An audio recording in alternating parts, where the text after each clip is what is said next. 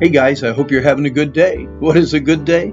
A good day is one that starts and ends spending time with our wonderful Lord.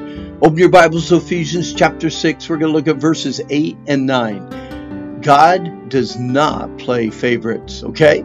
Knowing that whatsoever good thing any man does, the same shall he receive of the Lord, whether he be bond or free.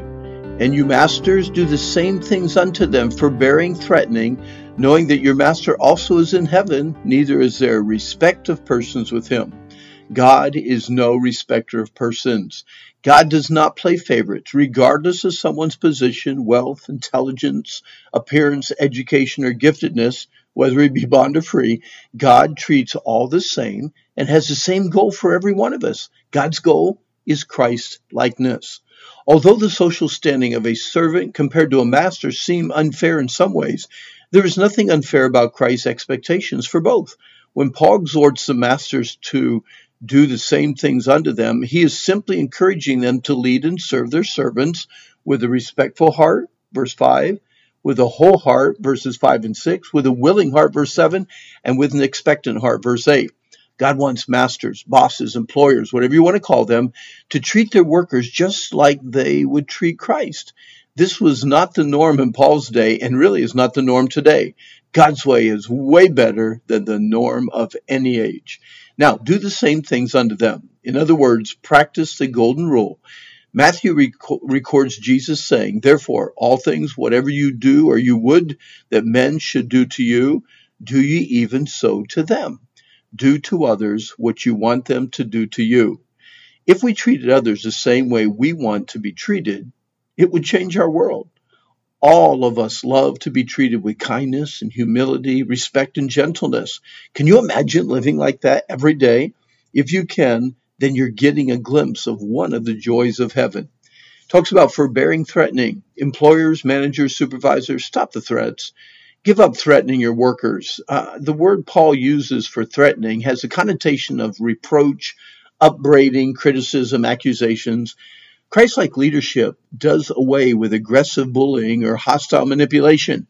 Can you imagine the threat of being reprimanded or even fired every day that you went to work?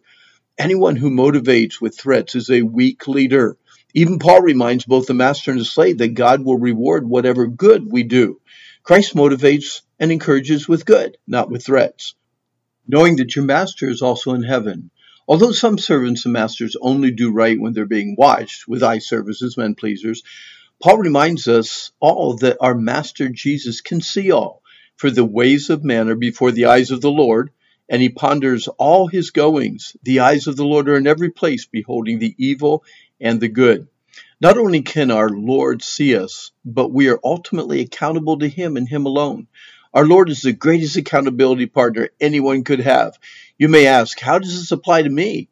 Even if you're not in a position to hire people, manage people, or supervise a work crew, the principles in this passage still should impact our lives today. Again, I like how writer Tony Merida applies this passage. We are to work through Christ like Christ and for Christ. Let me say that again work through Christ, like Christ, and for Christ.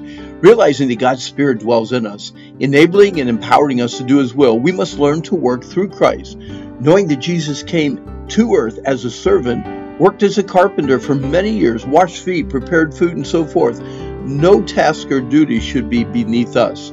Our willingness to serve shows our desire to be like Christ. Remember, whether you eat or drink or whatever you do, do all in a way that gives the right opinion of God to everyone in your life. Serve others like you would serve Christ. Hey, our time's up. Hope you enjoyed the study today. If you want more information about the Wilds Christian Camp or the Wilds New England or some of the books that I've written, simply log on to randhummel.com and I hope that you have a good day.